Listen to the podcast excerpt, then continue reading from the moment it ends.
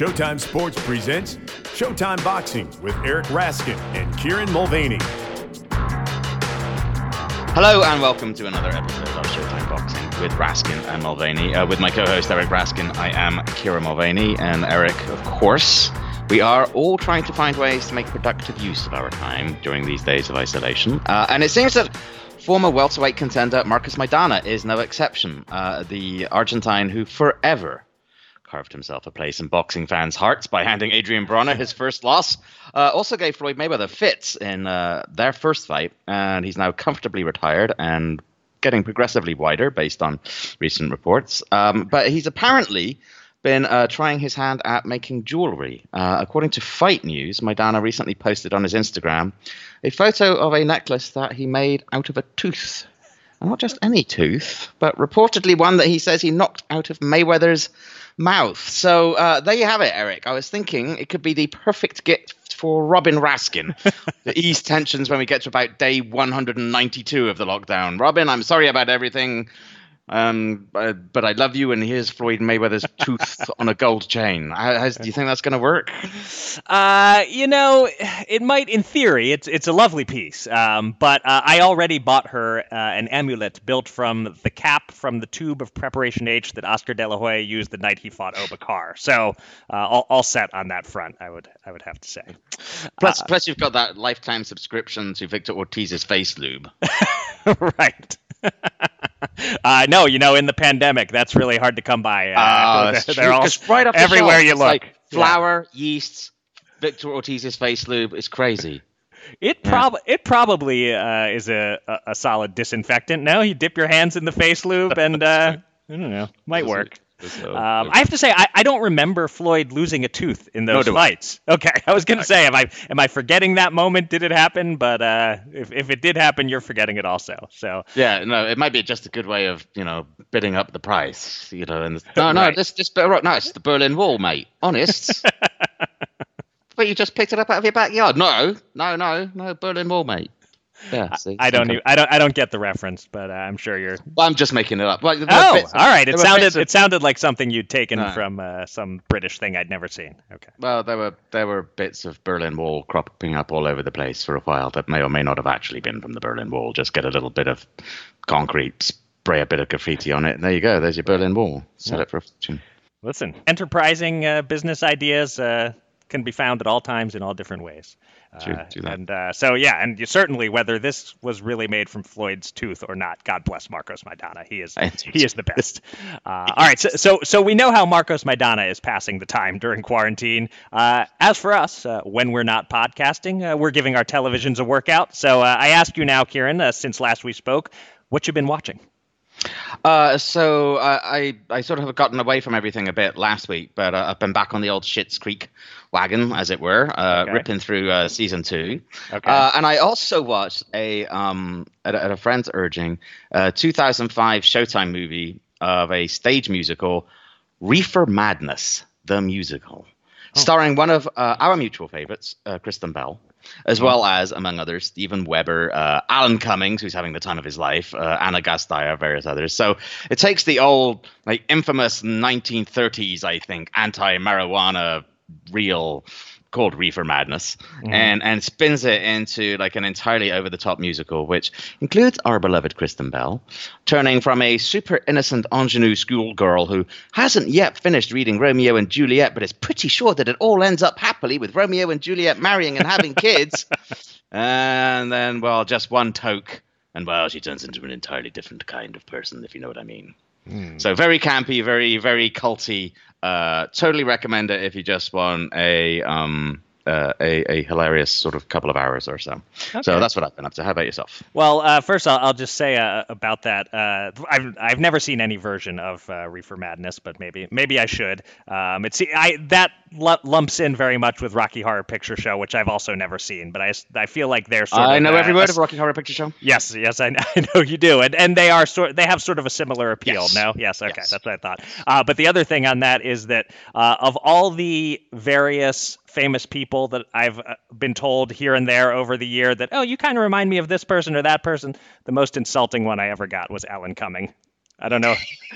You you laugh in a way that suggests maybe you see it a little bit. Yeah, I hadn't thought about it, but now that you mention it, yeah, I don't like I don't like that one very much. Uh, on the on the complete opposite end of the spectrum, one time someone told me I really reminded them of Rob Lowe, so I'm gonna I'm gonna I'm gonna end with that one. Um, but uh, so uh, yeah, in terms of what I've been watching, I actually am back on on one TV binge uh, again. Uh, about six weeks ago, I finished season one of Justified, and now I have started season two. Oh. Um, it's all perfectly fine so far, but I have yet to figure out what people love about the show. Um, supposedly, season two is where it goes from good to great, so we'll see. Uh, life is short, and there's a lot to binge. So uh, if I'm not in love with the show by the end of season two, that might be it for me. Um, but we did do a, a, few family movies this week, once again, and there is one that's worth highlighting, Kieran. Uh, when is the last time that you watched Top Gun? Oh gosh, a long time ago. I have a friend who uh, obsessed with it and has at least an annual viewing, which I've never, I've yet to go around and be a part of. And he was, as you can imagine, getting incredibly excited about the release of the, new Top Gun movie. Yeah. and and is I think for him it is the worst part of all of this. well, he will not want to listen to this podcast uh, because um, so I, I, saw the movie twice in the theater. Uh, loved it. Uh, I guess I was 11 at the time. Uh, saw it again when it came out uh, on video way back in the 80s, but I, I don't believe I've seen it as an adult. Now I have, and I feel confident in saying that movie is pure trash. It is really bad. It, it's great from a perspective of uh, MST 3King it, you know, right, uh, right. like like we had a good time amusing ourselves by making fun of the dialogue and everything about the beach volleyball scene and all the constant profusive sweating by every character, uh, the worst kissing ever captured on film, uh, Val Kilmer's breathing, uh, and re- everything else really. Um, but it is a really, really bad, cheesy 80s movie that doesn't hold up. It's basically the Rocky 3 of fighter pilot movies. Oh. So, uh, huge thumbs down from the Raskins on Top Gun. My daughter didn't even finish the movie, uh, and my son did finish it, but acknowledged that he thought it sucked. So, uh, so it's kind of like it did or did not take their breath away. Uh, uh, it took something away from them, their, time, their time that they'll never get back. that, that doesn't. Val- it's not quite as catchy in the in a song to use that right. phrase, I guess. But yeah, certainly, uh, certainly not Val Kilmer's greatest movie performance. We know what I think that is. Uh, wait, I'm racking. Oh yes, Tombstone. Okay, there we go. I had to I had to think for just a second there, but uh, um, yeah, he's usually a pretty good actor. It seemed like sort of an intentional bad acting almost in parts of this movie. Like he was trying to do something with the character to amplify the absurd cheesiness of Iceman. Uh, so I don't I don't want to call him a, a, bad actor, but there are moments in this where one one could reasonably think he was a bad actor. uh, all right, so uh, Top Gun uh, may have sucked in my opinion, but let's talk about something I watched uh, that I didn't think sucked. And something you watch too. Uh, the first two episodes of the Netflix series Monzon, also titled Monzon: A Knockout Blow. Uh, I have seen both titles listed. Uh, there, there might be some spoilers here, but really there's not much to spoil since it's based on a true story. Uh, certainly, uh, we haven't seen any crazy plot twists so far, uh, so I don't feel like we have to bury this at the end of the podcast. If you really want to avoid knowing anything about it, I guess fast forward a few minutes right now. But I have a handful of comments. But first, just just my overall impression is. I'm into it. I, I kind of wanted to keep watching beyond the first two episodes, and I had to stop myself. Um, it's not like best dramatic series Emmy worthy or anything, but I'm drawn in. I'm intrigued. I'm enjoying the dual timeline approach so far. Um, for those who aren't watching along with us, I should explain that it follows older Monzon, starting with the night Alicia Muniz dies, and also younger Monzon, starting in his teen years. So before I go any deeper, uh, what, what's your top line reaction? Are you are you liking it through two episodes? Yeah, you know, but you you watched those first two episodes before I did, and, and you'd said something to the effect of, "Wow, I could, I'm I'm you know I had to sort of stop myself from watching series, uh, episode three. I'm pretty into it because. I wasn't entirely sure at first, and exactly the same as you. I I watched those first two episodes and was definitely like, okay, this is a fun project. I could definitely be into this. I want to see where this goes. So yes, the top line very much the same as you. Okay. All right. So, and then I just have a, a handful of comments and observations. Uh, feel free to uh, to jump in on any of these. Easily, my favorite stuff so far was the stuff with Amilcar Brusa in the gym with young Monzon. Mm-hmm. The big speech he gave him about dedicating himself, the locker room pep talk before Monzon's pro debut, which is how the second episode ends. I- I'm I'm loving that, and I feel like all the gym stuff feels pretty realistic mm-hmm. to this mm-hmm. point. I will note, uh, while both of the actors playing Monzon do resemble him, neither actor is as handsome as the real Monzon, mm. right? Uh, uh, the, right? You know, Carlos Monzon was a fairly handsome guy. They went a little uglier with the actors, which is the reverse of how Hollywood usually works. You know, you, you go from Micky Ward to Mark Wahlberg typically, or, or Rubin Carter to Denzel Washington, you know. And here, here I feel like Monzon was not done justice in the same way. Um, and the last thing that, that I jotted down, uh, I'd bet anything you had the same thought as me. There was a lingering shot of a ceiling fan in the house where Alicia Muniz died, and I immediately thought, well, this director is a fan of Twin Peaks. You know, I completely missed that. Otherwise, I would oh, have been all over it. Yes. Okay. um, but no, unsurprisingly, and this as in so many other things, my, my sort of notes are very similar. Um, I, I, did like the. It, it's not the first uh, a TV series or, or movie or whatever to employ the multiple timeline sort of technique or the, the, the narrative flashback, but I enjoy right. the way they're doing it. I like the way I wasn't sure what I would expect. I, I guess I went into it thinking, just assuming that it would be your standard kind of biopic and I, and I hadn't anticipated that the main narrative line would be the Alicia Muniz apparently investigation, at least through the first couple of couple of episodes, and we're doing the flashback to Monzon uh, as a youngster. And I did note that particularly, I thought that the younger Monzon had that kind of brooding element about him that reminded me very much of the real fighter. Uh, I also made the note that I quite like those gym sequences. I thought that the sparring felt uh, quite realistic. The yeah. fact that it was basically a lot of heavy breathing and just desperately trying to catch your breath after just one basic sparring session. Right. Um, and yet nothing fancy about the about the gym at all. Um, the sort of unsmiling, show me what you've got uh, a trainer in the gym. It just it just all felt quite real. Uh, it, I also definitely like the the way in which in the the, the more modern, if you will, the the mature, the Alicia Muniz timeline, the right. it conveys quite effectively, but without bashing you over the head, the way in which the famous and especially very famous, highly successful athletes are frankly treated differently than the rest of us, yep. even when they're accused of what he's accused of. You could just see there's a certain deference with which almost everybody holds him um, until, in very OJ-esque fashion, he starts talking way too much and showing way too many things, and is always like, "You better shut the hell up, or I'm out of here."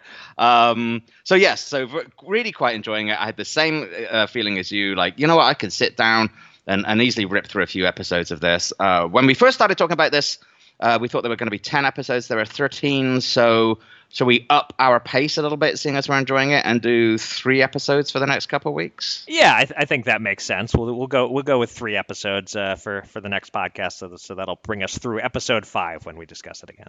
Exactly, excellent, and uh, yeah, do watch along with us if if you're so inclined, and let us know your thoughts.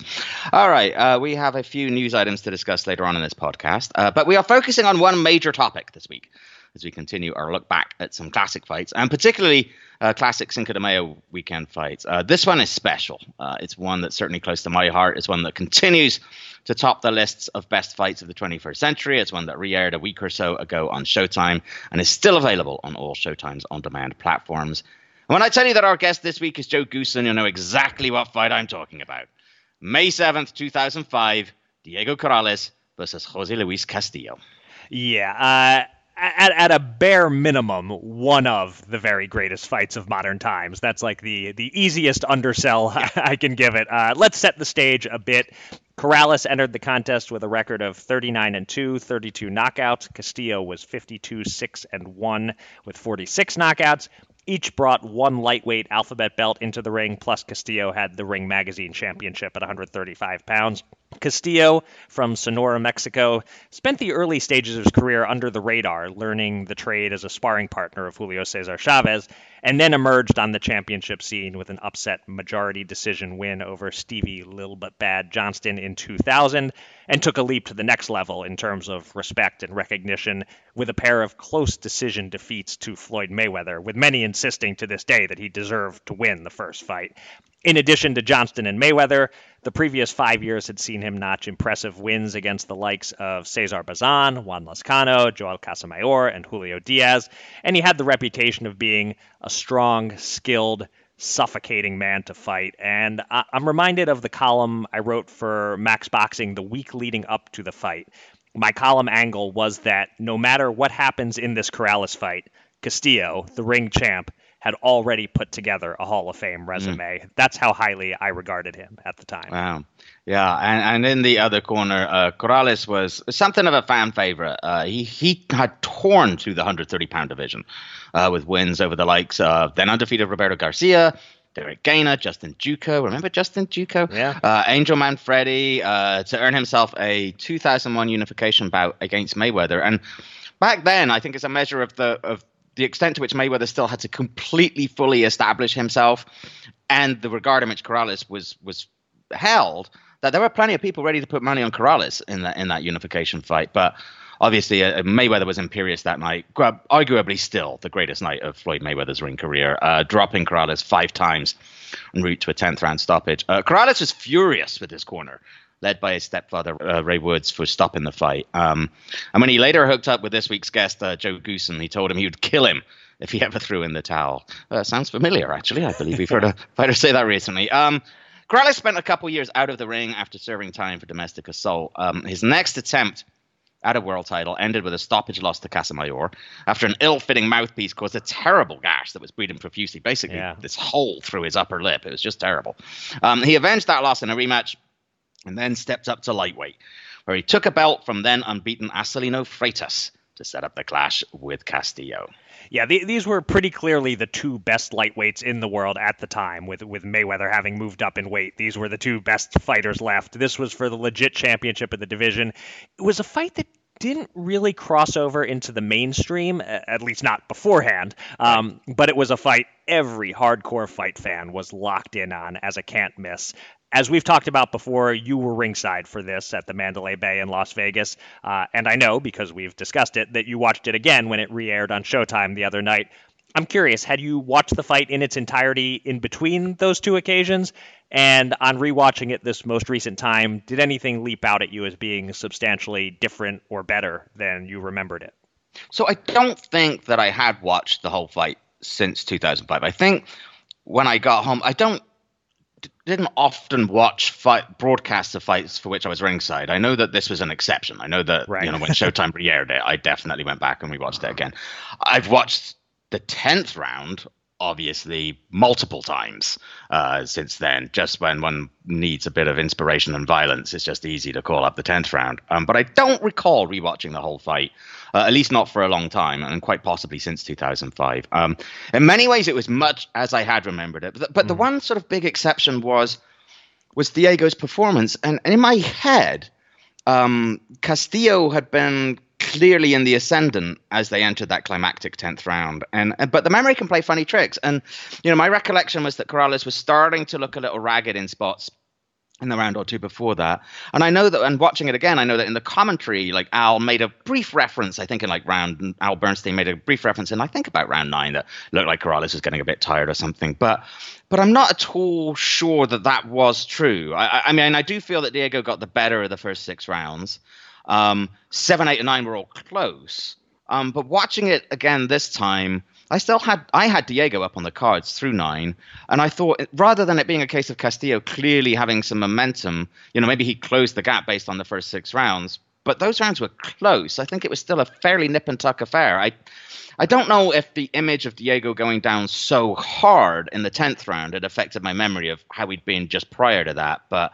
Um, I guess the one thing that I hadn't fully appreciated was that it still felt, to me, like a 50-50 fight going into that 10th round. Yeah. Yeah, definitely. I, I had Castillo up 5 to 4 on this uh, okay. on this rewatch, uh, but I did give uh, Corrales that ninth round. Uh, although I, I like you said, seven, eight, nine, they were all like, boy, I don't know who the hell to give this round to. Um, so yeah, it was certainly a fight that that I would agree. It seemed very 50-50 until what happened in the 10th happened in the 10th. Um, I remember exactly where I watched the fight the first time and who I watched it with, and I know I watched it again the very next day and a couple more times over the next few weeks and months, but I'm pretty sure that prior to this replay last week, I hadn't watched this fight in its entirety in at least 10 years, if not all the way back to 2005 mm. or so. So th- this was fun going back and rewatching it because while I know round 10 backward and forward, everything else was a little fuzzy for me. What really stood out to me this time around um, first, how much of this fight was fought at close range? Yeah. Almost all of it, really. Yeah. Just forehead to forehead or, or close to it, throwing almost everything with bad intentions. And then the other thing was the brutality of it from yeah. from about the end of round six or so on. That's the round that ends with Castillo battering Corrales to steal what had been a close round. The whole rest of the fight from that point on just feels like one long. How much more can these guys take? You know, um, a lot of fights have a round or two like that, and then it either ends or it slows yep. down or whatever. But for a fight this brutal to last ten rounds and remain this brutal throughout. That that just doesn't happen. Um, now going in. As I said, the hardcore fans had an idea what to expect. I think there was an expectation among us that it would be a good fight, perhaps even a very good fight but I don't think anyone could have imagined quite what we ended up seeing. So, walk me through the stages of watching the fight a bit. When did it start to become apparent to you, and as far as you could tell to everyone else at ringside, that it was in fact becoming a very good fight, then an excellent one, and, and then an all-time great. Yeah, I think, and, and rewatching it reinforced my memory on this occasion. Um, in that my feeling always was it was evident from the first minute of the first round that it was shaping up to be at least a good fight. Yeah. Um, from the moment that they both stepped forward toward each other, and like you said, velcroed their foreheads together, and and off we went. Um, then the second through fifth rounds made it clear that it was very good. Uh, and you know, you noticed round six, and I felt that six in my head, and again, I felt reinforced by rewatching it. Six, seven, eight took it into excellent category um, before round ten took it into all time category, and and um, and I, I, remember the eighth round in particular being outstanding. Um, by then I feel we were all sitting ringside. This was, and I'm sure you, I know you've had this experience. You must have had it at Gatti Ward when you start, you're looking around at everybody else and, and in between rounds and you're just giving each other this, could you believe what we're seeing kind of yeah. look. And by then that was definitely happening, uh, by, by round I, ab, at the absolute uh, latest. And, you know, it felt as if my recollection certainly, uh, I, I hadn't I hadn't seen any such videos at the time that I recall, but subsequently I have done. It felt the, the best sort of analog I can come up with is like a tsunami. You know, when you watch these tsunami videos and you watch the water come up, you can see the water coming. Like, well, that's going to be a lot of water. And the water comes up, and you're like, wow, that is a lot of water. Well, at least there won't be any more. Oh, no, no, no, the water's still coming. No, no. Oh, wait, no, there's still more water. There's still more. Wow, it's really deep. And he like, this is crazy. And that's kind of how it felt. It felt as if it just was wave upon wave upon wave. And like you said, a lot of a lot of really good fights they might start dramatically and eventually the guys slow down or something because they're beating the hell out of each other, or you just have that sustained period in the middle or something. But the violence increased and it kept increasing and it kept increasing. And that's unusual, um, particularly when it's two way violence like that. And, and, and I think that was my recollection from being ringside was that it just kept coming and kept coming and kept coming and then of course the 10th round came and then well that was as if like this in the middle of the tsunami some tornado had appeared out of nowhere and somebody had dropped a, an atomic bomb into the middle of the tornado to end it all. That was the 10th round just the suddenness of, of how it went from 9 out of 10 to 15 out of 10 was was just remarkable and i think just shocked everybody. Yeah the, it, i like the tsunami analogy and this was kind of like if you're watching a tsunami video, but with the added enhancement of Julio Cesar Chavez Sr. and Jr. jumping up and down, cheering as the tsunami overtakes them. Right.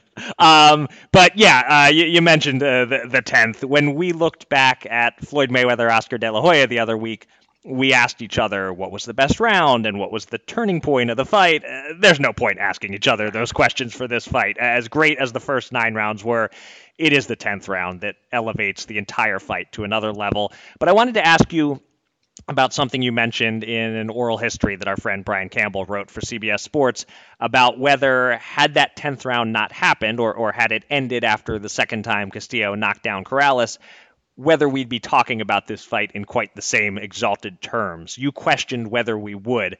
After watching it again on Showtime, do you have any different opinions on that?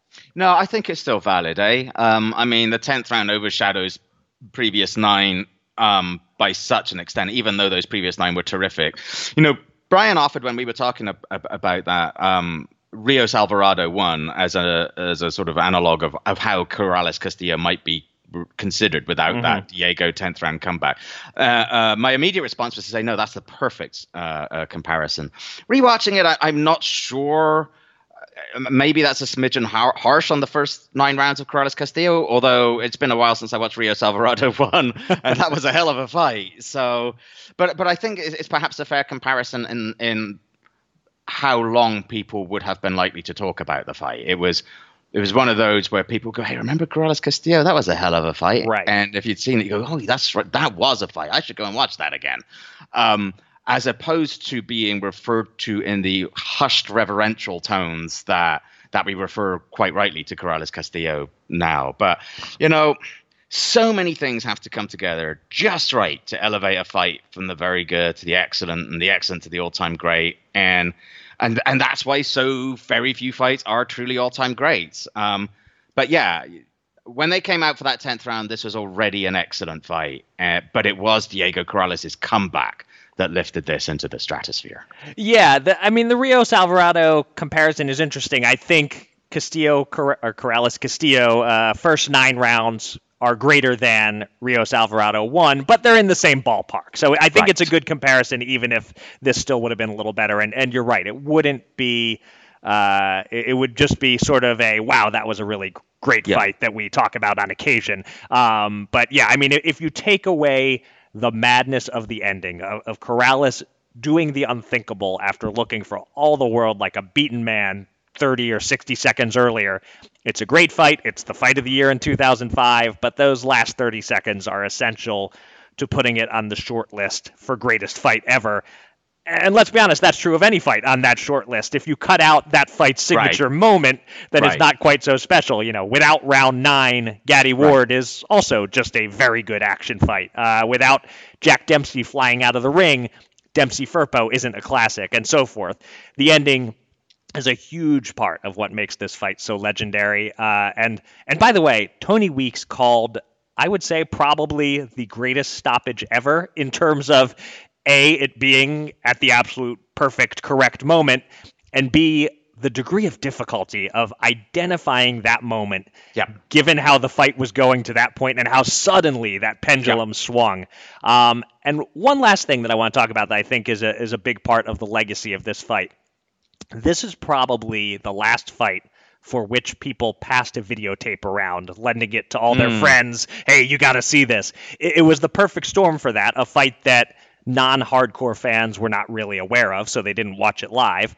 On demand wasn't really a thing yet, so that one hardcore boxing fan who taped the fight loaned it to his friend, who then loaned it to another guy, and eventually all the sports fans out there had seen this fight. 2005 was the year YouTube launched, uh, but it took a little while to gain steam. By 2006, the fight of the year was that Monshipour Chachawal fight that we all saw in like four separate 10 minute right. videos on YouTube. So, so 2006 was the year I would say the exercise of passing videotapes around started dying. Corrales Castillo was was the last and maybe the best example of that way that people used to share great fights. Oh wow, yeah, that's that's a really great thought. I hadn't thought about that, and and maybe even the fact that that it wasn't massively, as you mentioned at the, at the top, that it hadn't crossed into the mainstream, and that in a sense it was like the secret of the boxing community that we yeah. wanted to share with everybody else as well.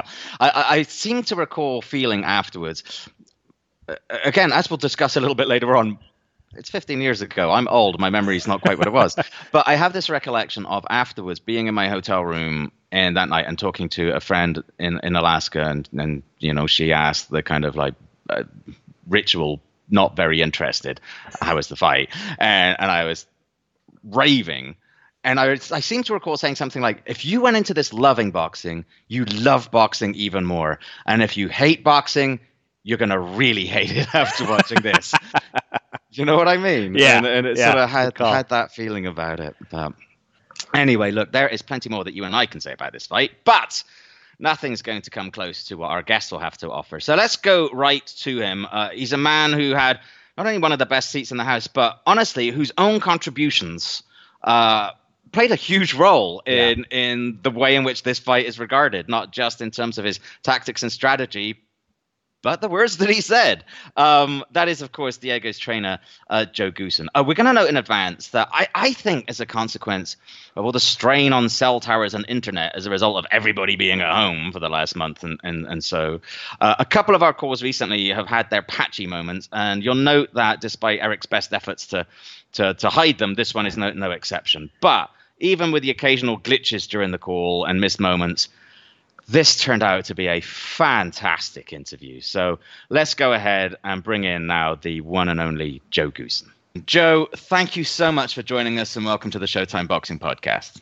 No, listen, Lex, it's a pleasure for me. It's breaking up the monotony. so I'm happy to do it. I'm happy hey, listen, to do it. Guys. Um, before we start and talk about that great fight, we'd like to ask you a question we've been asking all our guests uh, during these yeah. challenging times. Namely, how are you? Mm-hmm. How is the family? Are you keeping safe and well? Oh, you know, thank you for asking, guys. And and before I answer that, I just wanted to tell you, uh, I I really appreciate you guys. You guys are well studied men, and you're men of accomplishment. You both of you guys have written books, are authors, and you you delve into a lot of subject matters, and I, I really respect you guys for that. I wanted to I wanted to say that first before I answer your question.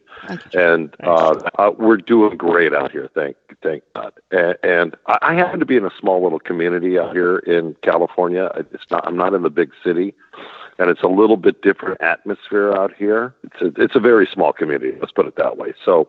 It's you know it's kind of uh, laid back. I, I haven't spent this much time at home since I don't know when. You know, I'm normally in the gym six days a week and uh, so it's getting a little boring for me. But thank God everybody's doing well. My my my daughter is a nurse at uh, one of the local hospitals here at Los Robles, and she's a, a critical care nurse. And so you know they've they've been doing their job over there, but uh, it, it's kind of quiet in in the county I live in. So okay, um, I, I may be a little bit far removed from where some of the other stuff is going on, but uh, you know, I, I just thank God this thing is starting to slow down a little bit from yeah. from what I understand. I hope that's true.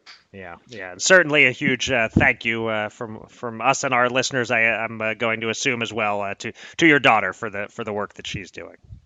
Thank you so much. I really appreciate that. I really do, and I, am proud of her. She's she's a, those nurses. Oh, let me tell you, they're hard work. They really are. Unbelievable. Yes. They they have their hands full right now. That's for sure. Yeah, yeah. But I do, I do appreciate it, and I'm going to pass it on to her. Okay. Great. Thank you. Please do that. Please do. Um, yeah. let, let us switch back, shall we, to happier times, times when we were all able to hang out and sit next to each other and get covered in sweat and blood and not think anything of it. Um, uh, let's go back specifically. Uh, May 7th, 2005, at the Mandalay Bay in Las Vegas, um, when you had Diego going up against Jose Luis Castillo. And and the consensus, certainly, you know, I, I was there and, you know, obviously we were looking forward to it being a good fight. And I think the consensus from a lot of us ringside going in was that Castillo would try to smother Diego and work him over on the inside, and that Diego's best bet was to jab and box and move and turn him from the outside. And, and it seemed pretty clear from the outset that either that was never your plan, or if it was the plan, that Diego had absolutely no intention of following it. So which was it?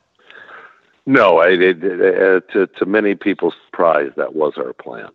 Okay. Um, and and for various reasons. Uh, if you want me to expound on it a little bit, sure.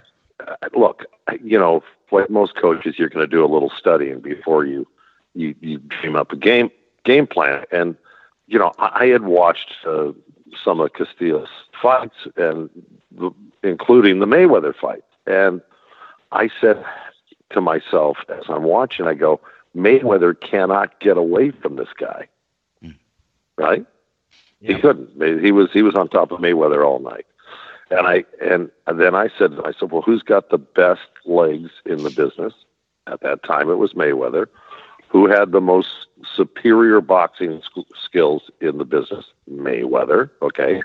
Um, and I go, and he couldn't, with all of that in his possession, he's he still couldn't get away from Castillo and his and his, and his consistent attack. Then I look at Diego. I say, okay, let me see the fights Diego has ever boxed in and move backwards. Oh, that's right, zero. you know, so I'm going. Okay, so what? Am I? Would I be expected? Would I? Do I? Am I comfortable and confident that Diego could all of a sudden I could turn him into a, a, a slick, moving, backward boxer, counter puncher? I don't, I don't think that was reasonable to think that I could. Although we held some advantages in height and reach, it still didn't matter. See, because if you look at Diego's fights, he's uh, he, he he's the type of guy that likes to press you. He doesn't like to back up. He's always looking to knock you out. Okay, and take just take a look at any of his fights. He's always coming forward. Everyone else is backing up the, the the thing is, is that very few people really didn't know how well Diego could fight on the inside. Mm. Now I, I knew because when the action took him on the inside, man, I mean, he did some stuff that was just beautiful, double, triple hooks, you know, uh, five, six, seven punch combinations, just uh, you know, unbelievable on the inside. Even though he's tall and and and he he would basically stand up on the inside. He wasn't a sit down guy on the inside, but I, I knew what I had, and I and I believe I knew what I had to do here. We were not going to win this fight backing up. Right. Um, on the other hand, I also knew that if we did try to box him, uh, and you do not punish, and and and we and let's say we, we weren't able to punish Castillo early, he would have a lot left in his gas tank later on because he just kept. He was like Trinidad. He just kept getting stronger and stronger as the fight goes on. Um, so I, I, I two things I came away from it. we we've got to submarine him. We got to catch him off guard. I guarantee Diego. I said Diego. I guarantee he's got tall guys up in his camp right now, and they're boxing him. They've got him boxing him, and you know when you're chasing somebody around that's moving backwards, the amount of actual action time is is a lot uh, less Mm. so, in other words, if you're training and you're, it's like, okay, I'm going to step up and press you. I get to you, then you're going to move away. Takes time to follow you around. Blah blah blah. I said that type of pace is what he's probably working on right now. So I said we've got to submarine him right off the bat, catch him off guard, the element of surprise. You can fight on the inside. Yes, he can too, but he's not going to be prepared for how we're bringing this fight to him. I guarantee in terms of conditioning and other things. He's gonna he's gonna be preparing for a different type of fight. So I, I just felt the the element of surprise, the fact that Diego could fight on the inside, was not known to back up and box. Mayweather couldn't get away from him. I don't think I was left with any choice except for what we did. Oh yeah.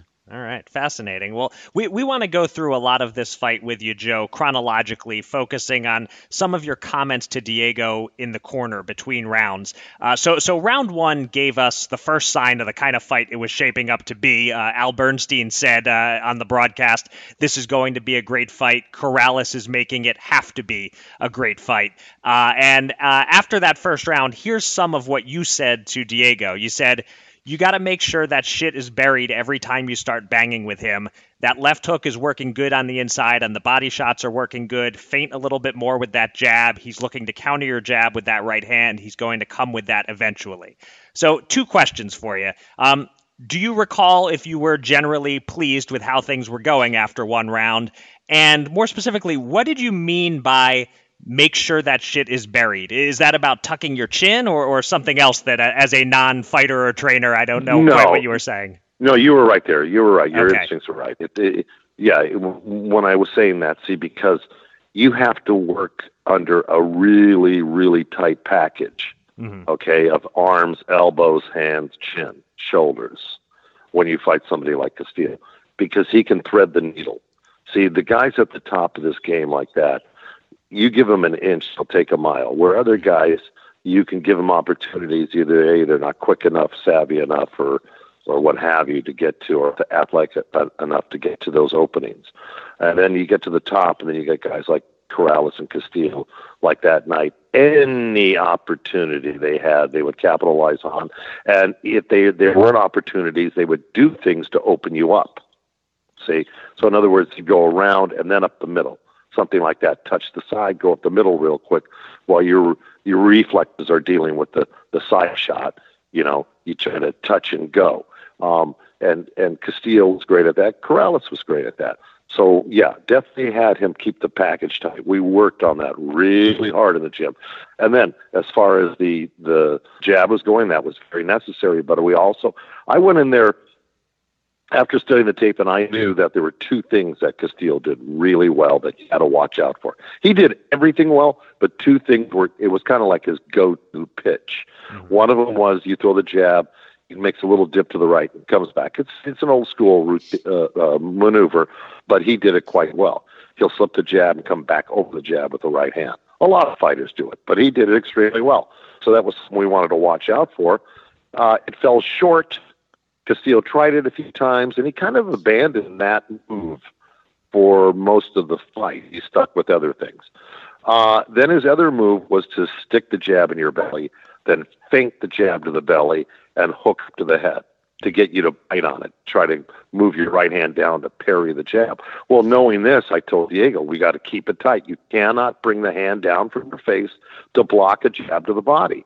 You got to either take the jab to the belly use your elbow to block it or close up the middle by just keeping your hands real tight. That was a big, I mean, they sound like really non essential things to have to work on, but they're really the most important things, some of the fundamentals. And I think with the two great moves that Castillo had, which that move finally got Diego in the tenth right. round. If you look right. at it, yeah. so so the, the the two moves I was worried about, one he abandoned, one he never gave up on, and it eventually paid off for him. But it took ten rounds because Diego never bit on that hard. He never brought that hand down low to his waist to block the jab, which is what got him in trouble. And the more distance, the more likely that shot could score. So there was another reason why I wanted Diego to always close the gap because actually you're safer on the inside with a guy like Castillo if you have the skill to keep up with him. Okay. So, um, yeah, it, it was uh, that's that's what I meant by that. But okay. good call. I've I've never I never really realized what I'm saying as I'm saying it. right. Because how can you plan for that? It just it's what you see and then you go with it when it comes back to the corner. Right, right. That, that's one that's a good question. Nobody, nobody's, nobody's ever thrown that by me, Eric. So that was a good one. I like that. Well, we might, we might have a few more you've never heard before by the time this interview's is done. I, well, see, that's that's what I get for doing guys that write books and do a little research. Okay. that's right. That's All right. right. Okay. Um, there's one other thing that Castillo was starting to do quite well early on. You know, rounds two and three is when the fight is really sort of exploding into action, and, and Diego was, you know, you mentioned how he would be able to throw like sequences of punches on the inside, and it was beautiful, beautiful stuff. But early on as well, yeah. Castillo was actually having some good success landing some uppercuts on the inside that were, that were jolting Diego's head back a bit. And at the end of the third, you said to him, the only thing he's catching you with a little bit is that uppercut, uh, right when you go to the left hand yeah. of the body.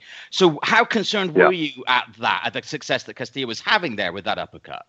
Well, look, I mean, as well as Castillo was having uh, success with the the right uppercut, See, that was really a counter shot. Diego, and you teach it in the gym. You never want to stop your combination uh, with a left hook to the body because um, that's what happens. You get countered mm-hmm. on that same side. So if you touch my right elbow, like Diego would touch his right elbow or try to get to the liver around that elbow area, before you can pull that hand back, it's like a trigger. You push the button on my elbow, that makes me react to an uppercut. That's that's something you teach guys. So that was working for him. I'm not going to deny that. But again, I thought that we did so much damage. Yeah, Castillo had uppercuts, but we were nailing him with combinations that first mm-hmm. five rounds. I thought we did what I wanted to do, which was soften him up. We mm-hmm. buzzed him, man. I forget, maybe it was the fourth round where we hit him with a left hook, and it was right towards the end of the round and and he wobbled um fourth fifth round i can't remember what it was but you know there was so much action i thought we dominated the first five rounds in a sense where I thought we minimum took three of the first five, minimum. Um, when I say dominate, I think that because we caught him off guard, if you look at Castillo when he goes back to the corner, they don't even know what to say to him in the corner because they had no idea we were going to do this. He, and you could hear the microphone open and him just breathing, and it was like, uh, it was like, okay, we didn't expect this, and and uh, so we we fatigued him a little bit and banged him up a little bit early, which is exactly what I wanted to do. I knew it would be unlikely that we were going to knock him out early. Why? Oh, because maybe he had never been knocked out at 60 fight, you know. Right. You know, oh, oh, that's right. He had never been knocked down in his life. Okay. So, I mean, the guy had a head like a mastodon, and he was very. he did. He was very. He was very blocky. He was a yeah. really solid, solid dude. And uh, man, he just he was really badass. I mean, this guy, what what what? I'm telling you, I've been in I've been in the ring with a lot of fighters against really good competition. And this guy was he was a frightening body puncher and a mm. tremendous puncher all all around. So yeah, so the first I believe in the first five rounds we got enough licks into soften him up a little bit. Uh, like I said, I knew it wasn't going to be we uh, we would have been lucky if we would have gotten a knockout, but uh, we almost we did in one of those early rounds. We had we deal, hit him with a lit him up with a left hook, and it did that little on his yep. legs, you know. But the bell rang like five seconds yep. later. That right. would have been that would have been a great opportunity for us right there to have stopped him had that happened a minute, you know, earlier. But it didn't, and he recovered, and then went on to, you know, the and then the middle rounds were just huge tug of wars. You know, yeah. that's a perfect setup for for jumping to the, those middle rounds. Um, you know, as the fight continued, it, it, was clear that this wasn't just a case of two guys throwing punches without much thought. These were two experienced, skilled boxers, but who were also trying to beat the hell out of each other. And so uh, it was around that halfway point that it was clear we were we were settling in for a real battle of attrition. Uh, after the sixth, yeah. you told Diego He's going to start putting on the pressure a little bit, but you got to suck it up right here. This is where it's going to separate the two of us right here. Was that your way of saying that Diego and Castillo had, had reached an inflection point in the fight where it was fairly even through six and you kind of sensed the fight was going to be won or lost in the next couple of rounds? Well, I didn't want Diego to slow down what we were doing. In other words, Castillo was coming on and I didn't want him to let Castillo take the play away from us. Okay. Uh, I knew it was never going to be a thing where we're just running roughshod over him. I knew it was always going to be a tug of war, and that I expected. But I did. I wanted to be on the end. We were we were gaining more ground on him than he was on us. Right. So I knew it was going to be tough in those rounds, but I also knew needed at the end of the round to be looked at as the guy that won that round. Mm. So I wanted to make sure there. That's pretty much what I was telling them. There is we need to win these rounds. So it's going to get tougher. So you got to really step up and not give up any ground, even though he's he, this guy was making a charge. Mm. The deal. He was mm. really making a charge in those middle rounds. Right. If that right. makes sense to you. Yeah. Yeah. yeah. I, and sort of following on from that, this was one of those fights where it just never stopped coming, right? It was just building and building and building in waves. And you think, my God, this, this is going to be as good as it's going to get. And then it just kept getting more intense and getting better and getting better. and, and, yeah. and at the end of round eight, I remember writing in my notes at the end of round eight, oh my God, this is the round of the year. And it was for like four minutes. Um, but at the end of that round, you sat down with Diego and you said, 9, 10, 11, 12. You got four rounds. Do not stop on me. Do you understand? And I wonder if at this point in a fight like this, you're now switching, maybe following on from what you said just now. You've given him what you can give him in terms of strategy. Right now, you've this is a motivation job. Is that fair to say? That's right.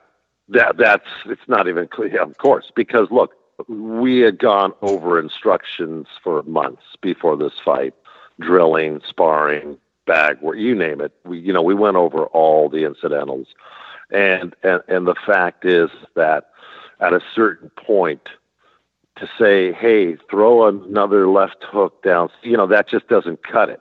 Right. You know, because now you're in a fight where both guys are letting loose. Um, and it, it was five star quality stuff. This was no sloppy delivery systems yep. from either guy. And their defense, um, as many times as these guys got hit that night, it wasn't because they had a poor defense. It's because their offenses are so prolific and so dynamic that it's why they beat so many people. You know, but when you meet another guy who can deliver an offensive uh, uh, uh, offensive combinations like these guys can do, you're bound to get hit with something. Okay, in the no matter how good your defense is, it's just we've seen too many great fights over the years to know that the greatest fighters get hit. Right. Okay. Uh, in this particular fight, and I got to make this comment to you because you know I'm I'd like to hear you, what your thoughts are.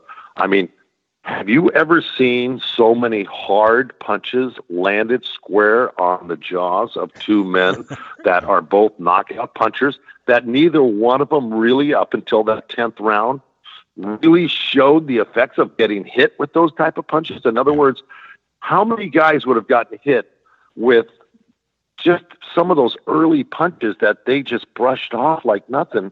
I think that would have knocked some of those punches would have knocked out most guys. Yeah. yeah. But in this particular fight, they took punches. I've said this before, and again, defenses were great in this fight. But I've seen guys go through 20, 30 fight careers that didn't get hit as much as these guys got hit in that one fight. Yeah. Yeah. yeah. So not only were they getting hit, they were getting hit with solid um, technically perfect punches, and they weren't budging. Now, now Castillo, we know has the, one of the great chins of all time.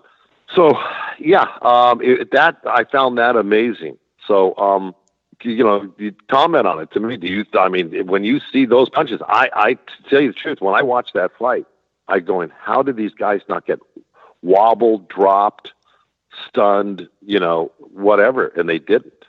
Yeah, and to me, it's not even just the power of the punches or whatever. It's it's it's the quality. It's that they would have their heads in each other's chest, and then one of them would do a slight pivot and and unleash a combination from an angle and would back the other guy up and then they yeah. back together, and the other guy would then do a pivot, and and and exactly. it, was, it was the skill level of the punches that was involved. Yeah, was as amazing as anything.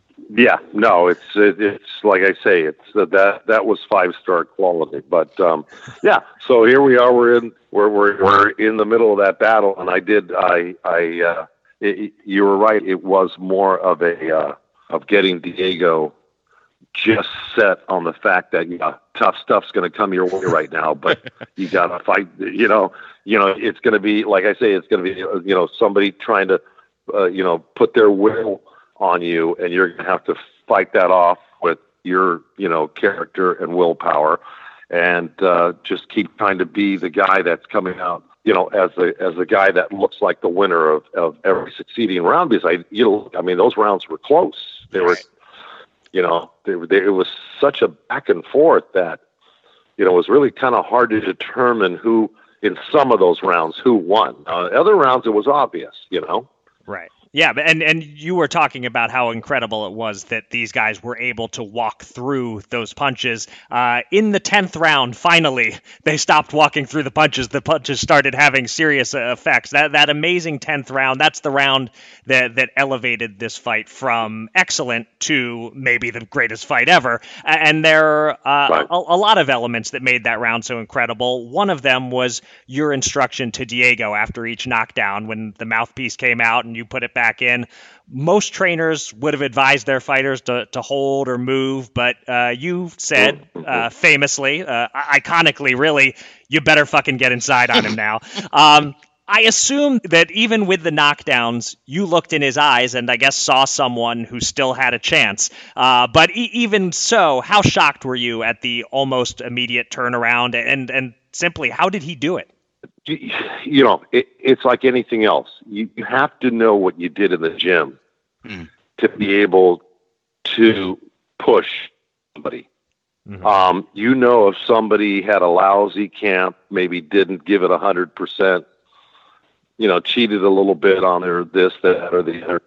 What you're going to tell a fighter in the corner is going to be, you know, a lot of times is going to be based on what type of shape you know them to be in, and what you put, what type of work you put into the training camp.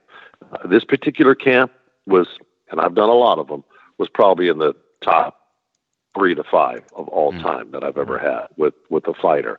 It was that good of a camp in terms of sparring partners. I got you know A B sparring partners, five, four, five, six of them, many many rounds. I knew what was coming.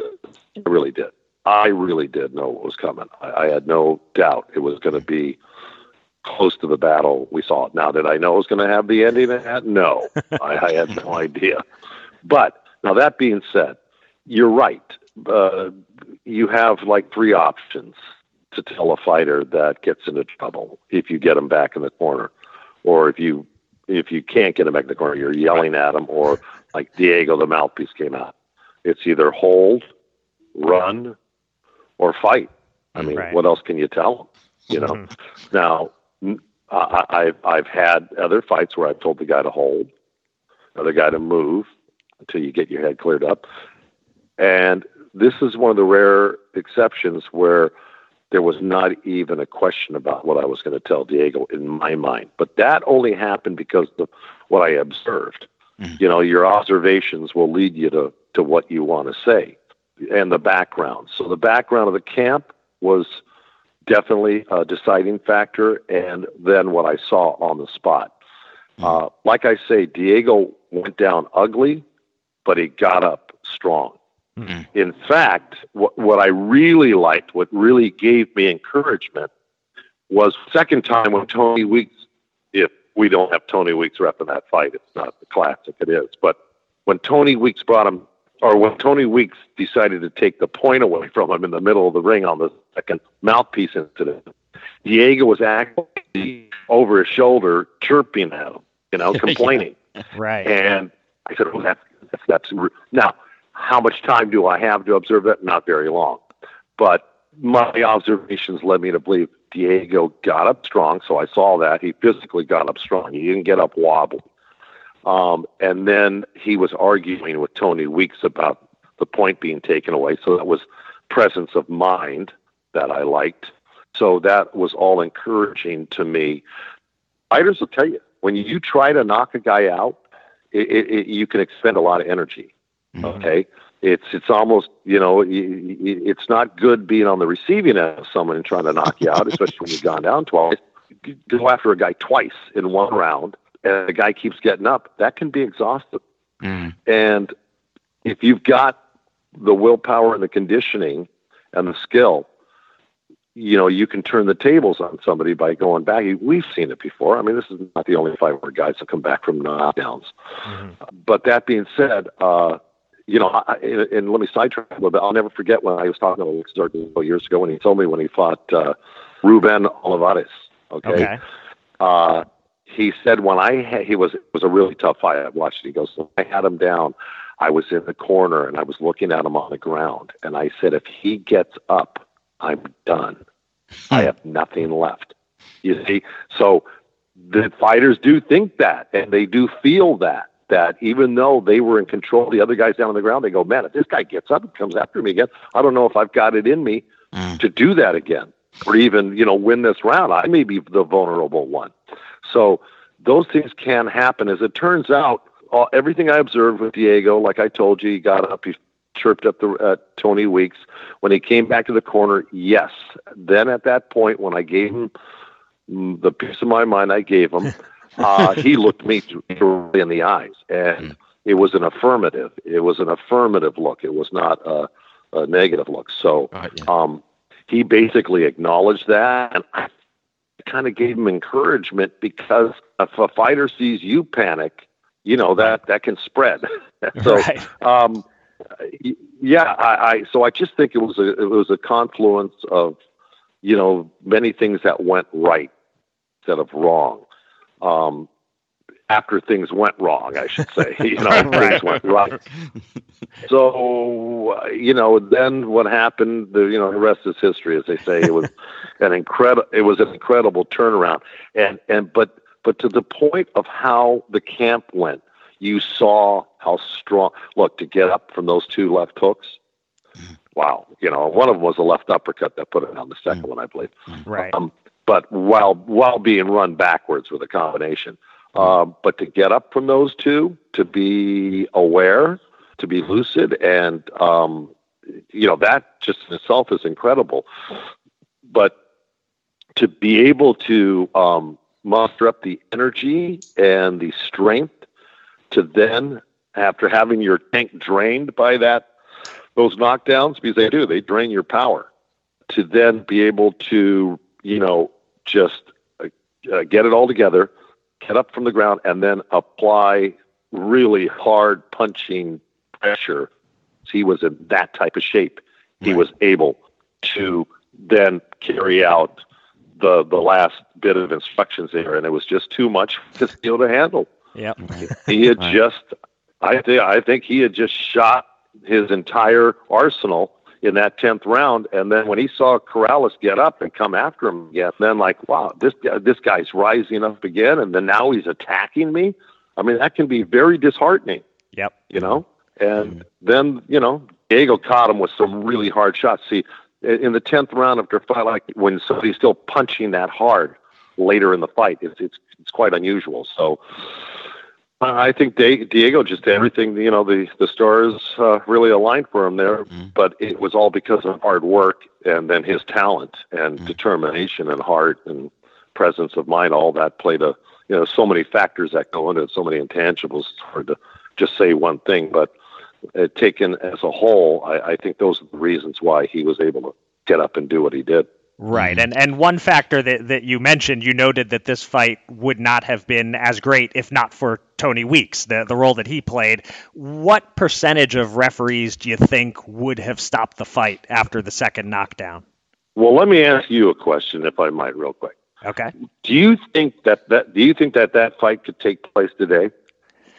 You know, it's it's funny. I've heard that sort of that sort of train of thought of like that that fight gets stopped today, sort of under the the notion that uh, fights are stopped quicker now, and I feel like that's kind of something that people have been saying for for generations that it's always getting stopped quicker, and I, I think there's some truth to it, but.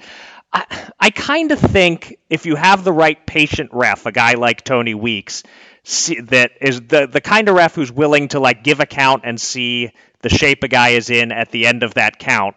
In this case, it it was fairly clear that Diego was still in control of his faculties. So I'd say Tony Weeks today wouldn't stop that fight either. But there are some refs from all eras who would have. That that's my take on it. Look, there's I, I think the fact is that there's more scrutiny on guys when they get knocked down now. Uh, you know, they're put through a, a, more rigorous series of tests in the ring mm-hmm. after they get up. That's true. We agree with that. Yeah. Um, so, and and that's because the edict is out there that they want more scrutiny on guys that may or may not be hurt to the point where they should continue. So, um, that's what I'm saying. So that would have been maybe a, a little bit different in today's market. And then the mm. other thing is, is that I think Tony Weeks, and that's not all I'm I'm really zeroing in on was knockdown, even though he handled that brilliantly. And I think most great referees can take one look at a fighter and know whether yeah. they should continue or not. Okay. Yeah. Um, I was just watching Mills Lane in action last night, watching some box. I can't forget which fight it was, hmm. but when the guy got knocked down, if I took the time, I could remember. But when the guy got knocked down, I saw him. He just he got up, he took his gloves to wipe them off on his shirt, and he looked in his eyes. Yeah. And and uh, boom, automatically, you know, sent him back out there. Um, but the point is, I think Tony Weeks really uh, did a great job throughout the whole fight. There were, you know, there were very few warnings and um, admonitions uh, dealt out by Tony Weeks. In other words, he wasn't because these guys were hitting each other on the belt line all night. Now those could be called, in today's market low blows, okay, right. which they aren't. And he just let them fight. He let them fight. There was maybe I don't know a half a dozen breaks during the whole fight where he would break them physically.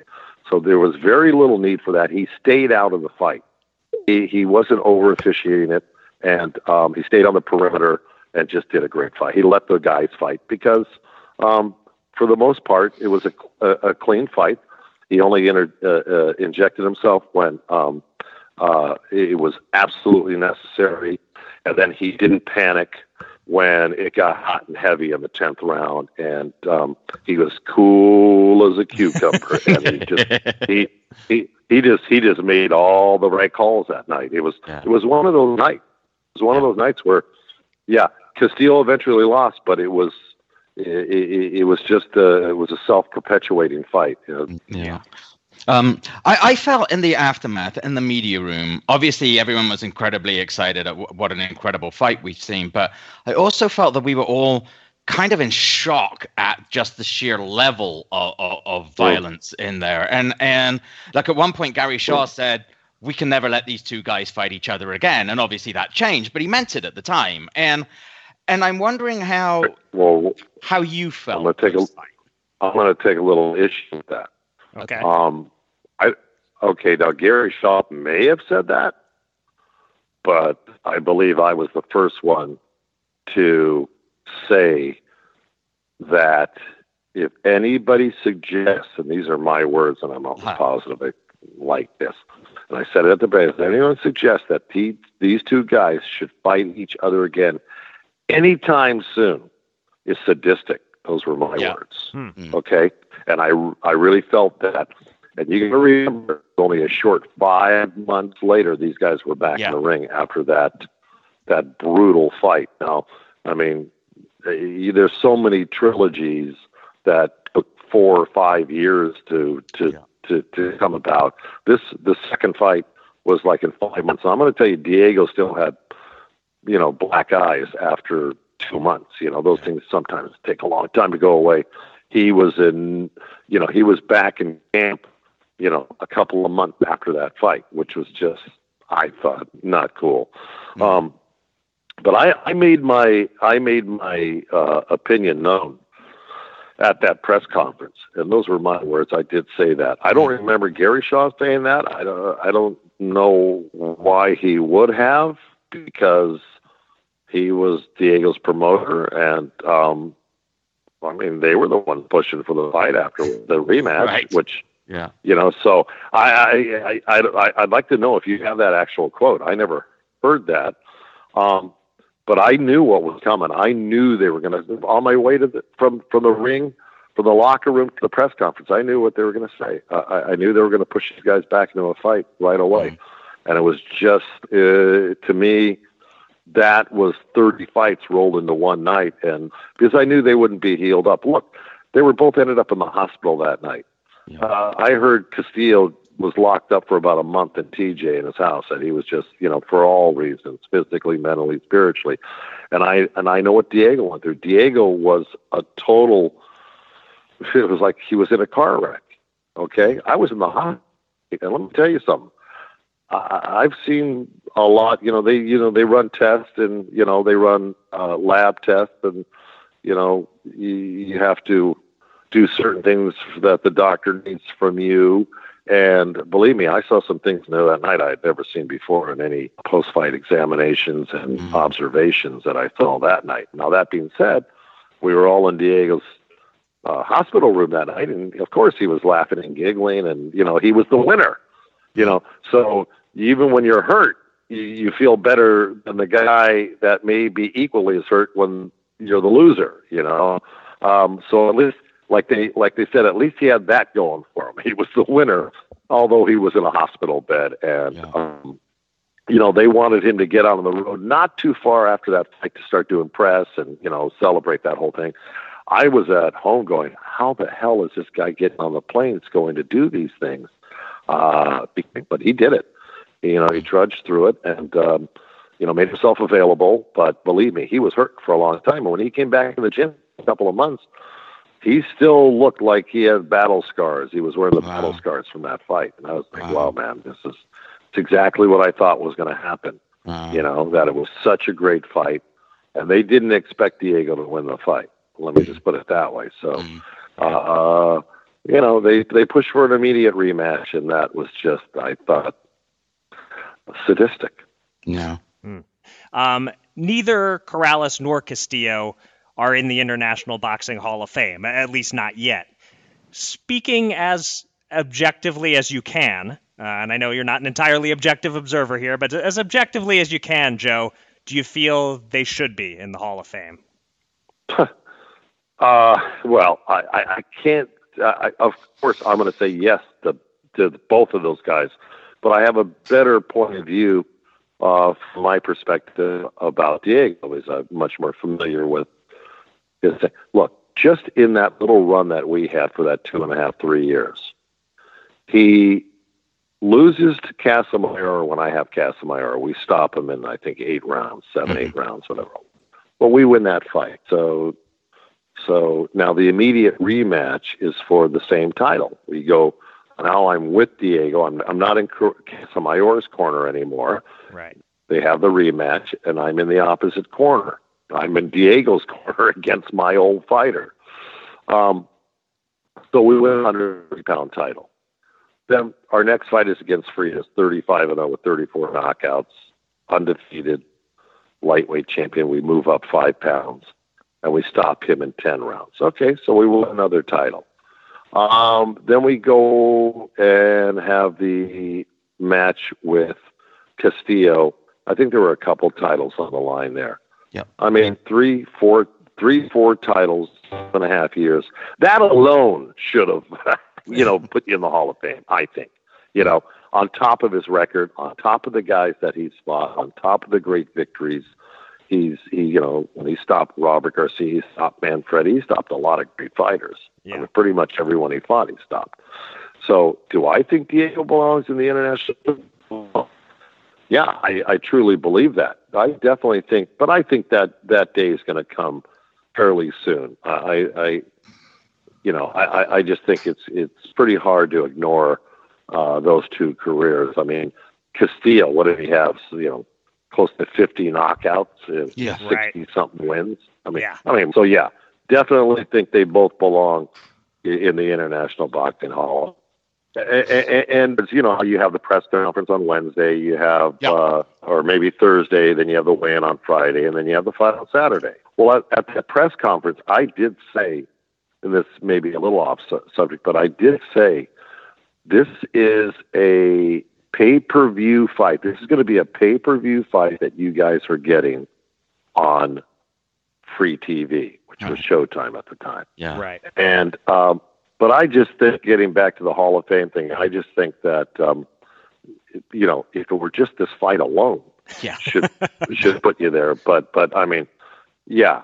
So I, I'm hoping that both those guys get you know the recognition that they do deserve. Uh, they were Hall of Fame fighters. I, I don't know what more you can do in a career to say you belong in the Hall of Fame. You know, I, I, I'm I'm sure at the end of the day they're both going to end up in the Hall of Fame when is the only question. Right. Okay. Right.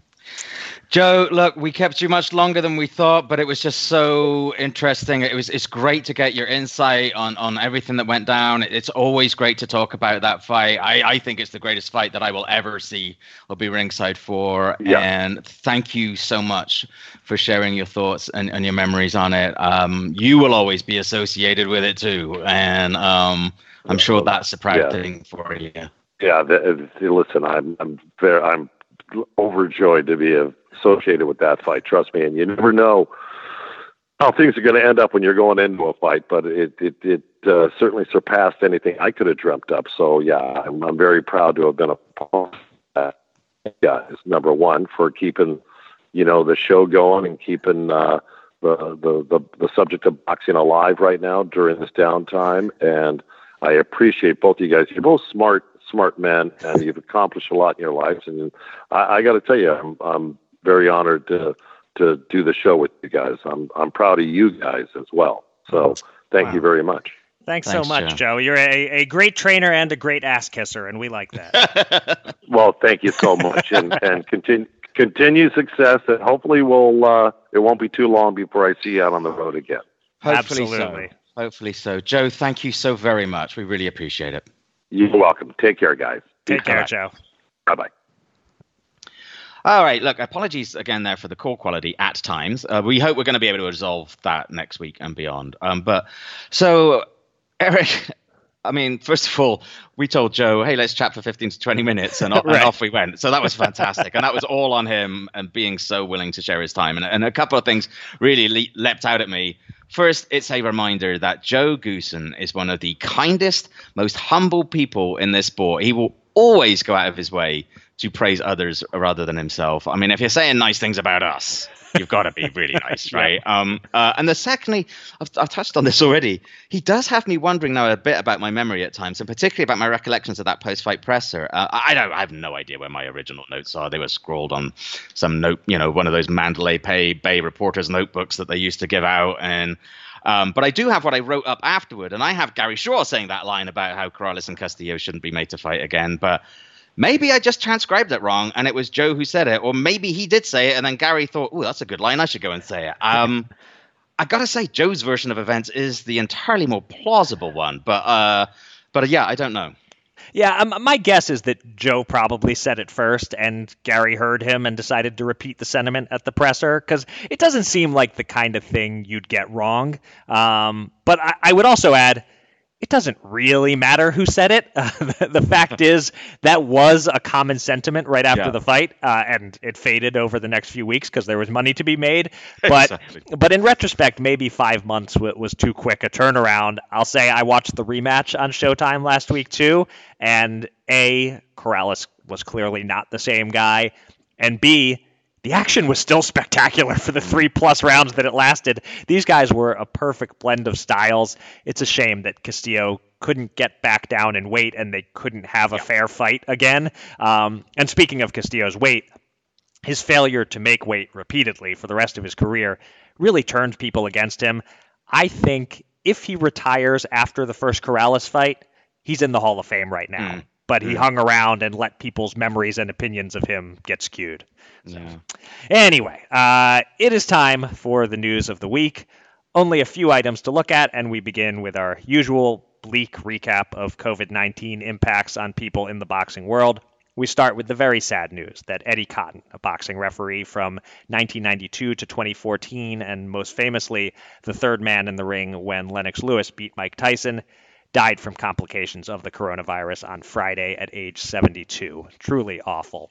Yeah. Uh, also, earlier in the week, New York Post sports photographer Anthony Causi, who shot boxing matches among other sports, succumbed to the virus at the age of just 48. And lastly, Jimmy Glenn, famed cornerman and even more famed proprietor of Jimmy's Corner just off Times Square in New York, was admitted to the hospital after suffering from coronavirus symptoms, although fortunately the updates from his family have been generally positive as of this recording but he's 89 years old, so we're certainly concerned, and, and our thoughts are with him. Uh, Kieran, anything to add? Yeah, like you said, just all very sad. I mean, Cotton, um, first rate, very popular referee. You mentioned uh, Lewis Tyson. This fight's also included. Boy, he, he was in the middle of some some some heavy ones to deal with. Riddick Bowe, Andrew Golota too, mm. George Foreman, Shannon Briggs, um, Shane Mosley, Jesse James Leija, Hasim Rahman, James Toney, Bernard Hopkins, Chad Dawson, too. Um, uh, a native of uh, Paterson, New Jersey, he was inducted into the Atlantic City Boxing Hall of Fame in 2008. Uh, New Jersey Boxing Commissioner Larry Hazzard said uh, he was. This is just heartbreaking. He was just a very likable guy, just an all-round great person. He's going to be greatly missed. This just really saddens me. Um, similar sentiments around Anthony Causi. Uh, I, I didn't know him, um, but I was struck by the immense outpouring of grief and love for him. I talked to um, Ed Mulholland about him a little bit. He shot on the ring apron alongside him many times in New York. So, uh, you know, so he was a real fixture at the Garden. Loved shooting Miguel Cotto at the Garden. Um, you know, and, and said that he'd been of real help and inspiration to both Ed and other photographers. And and he said just as a little little snapshot if you will, of the kind of person he was, Ed said one thing he taught me that stuck was he always went out of his way to take and share pics with everyone, people in the crowd, security guards, kids, and he'd make sure they always got those pics. Um, which goes to show, I think, uh, an element of why so many people were so saddened by uh, by Anthony's death. And, and, and, Jimmy Glenn, look, what can you say about Jimmy Glenn?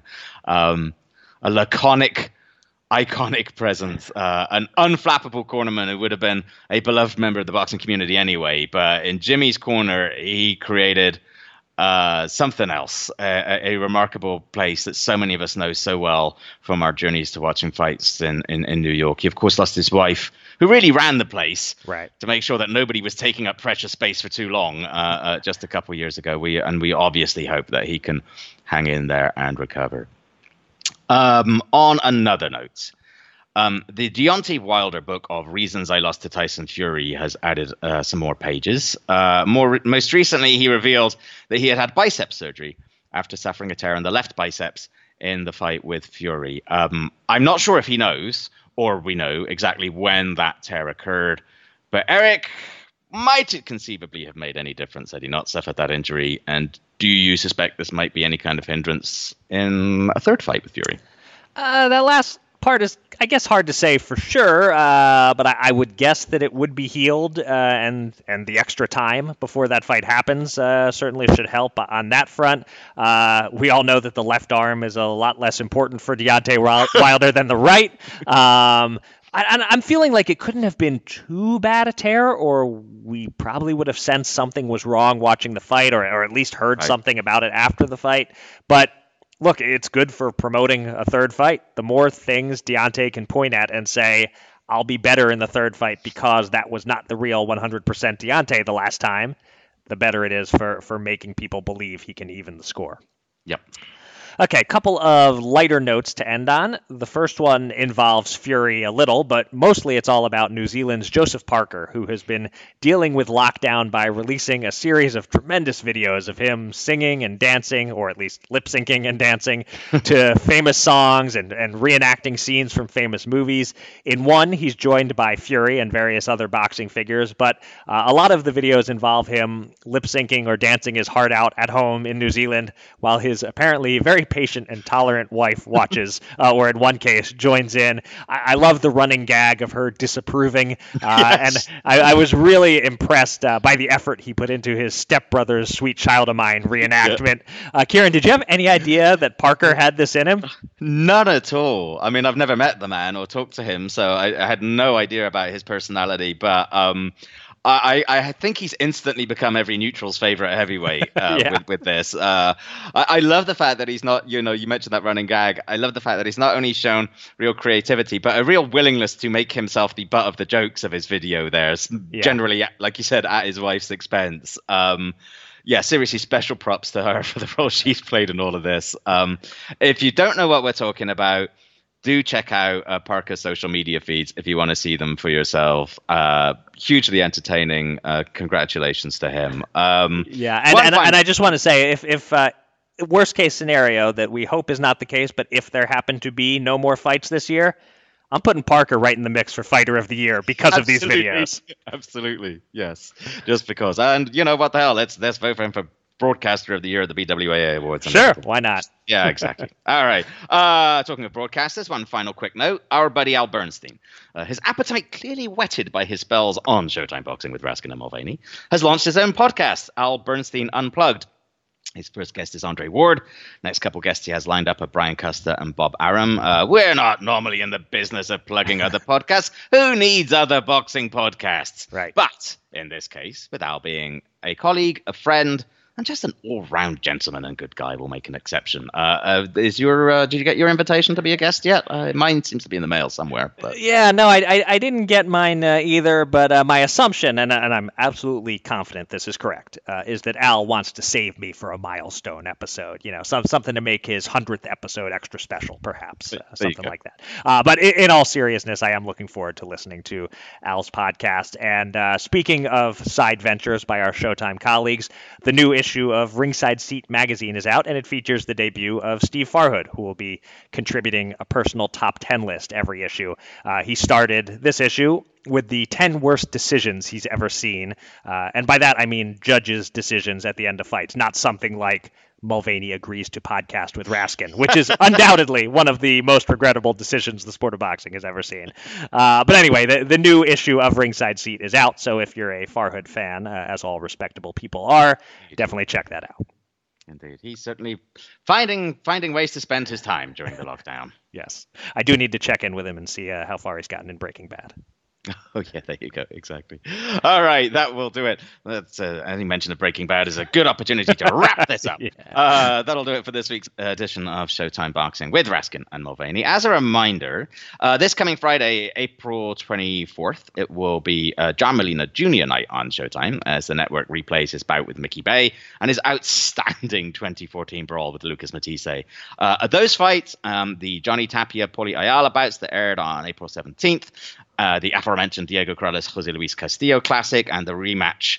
Um, they all remain available on Showtime Anytime and Showtime On Demand. Uh, after that, on Friday, May 1st, it's Errol Spence's turn in the spotlight.